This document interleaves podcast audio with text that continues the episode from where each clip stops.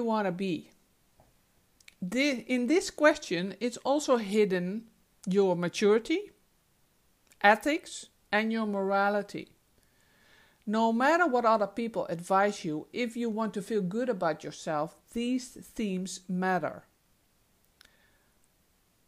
What you feel as wrong or right is an inner compass you use, even if you're not aware of it.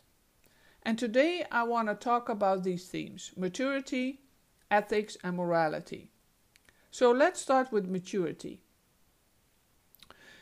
Because you need an awareness to understand what maturity is, and I mean emotional maturity. When you ask yourself the question, Who do I want to be in this world? this matters to you, no matter what other people say. It's your inner core, something you are proud of to be. Yet it becomes a problem when you feel abused or not treated with respect due to choices you have made, even if you made the wrong choice, in your opinion. You are human. And because you have emotional maturity, you know how to deal with it and how to feel about it. You understand that your happiness is an inner job. The validation from the outside and other people can't satisfy you enough, although you appreciate it. The question, who do I want to be in the world, would make you aware of your inner core, not how it looks on the outside, because that's your reputation. It's just like your brand in your business, it's more superficial. But your inner core is your identity, your deepest truth, your soul. And this is often seen by your behavior, and it shows the way you think about ethics and morality. So it's actually hidden in your behavior. There is a difference between walking over everybody and their feelings or hold back because you are afraid of your reputation. When you hold back because of compassion, your communication sounds as you understand what emotional maturity is, and people can feel that. If you're afraid of your reputation, it's the same.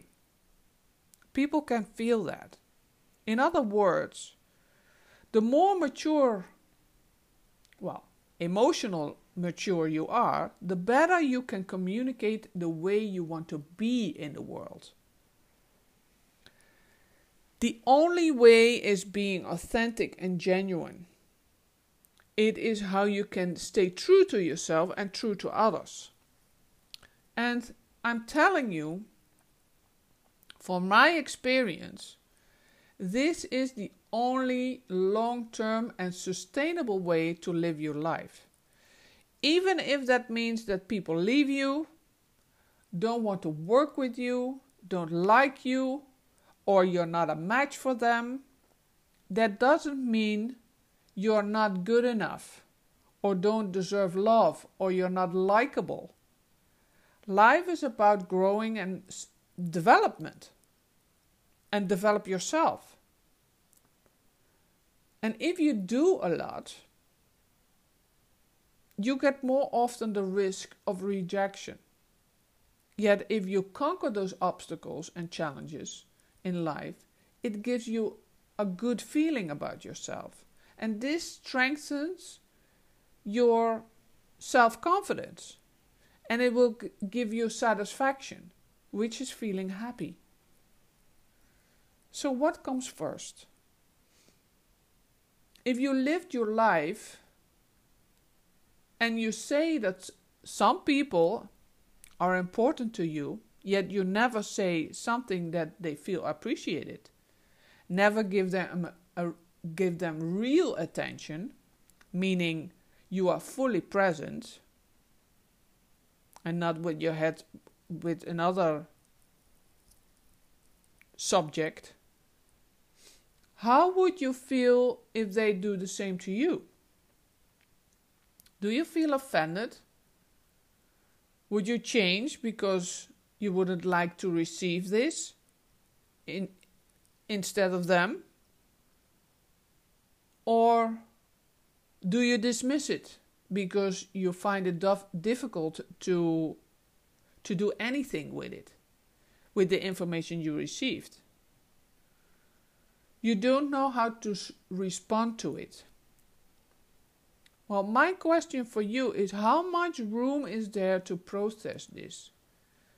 Taking time to consider this question. I think it's a very important question because the right environment can lift you up. It makes your identity bigger. Life will carry you more if your identity is shown and expressed. You automatically attract circumstances or you make the choice sooner to leave the environment that isn't serving your best self. Don't ignore it. Remember, the greatest gift you can give yourself and the world is your own happiness. Your feelings tell you what makes you truly happy. If you have any questions, comments, or you want me to address a specific topic, just let me know in the comments below. Book a call with me if you want to work with me. I will put the link in the description as well. And if you like this podcast, give it a thumbs up. If you loved it, subscribe and hit that notification bell. Bye for now. Until another episode.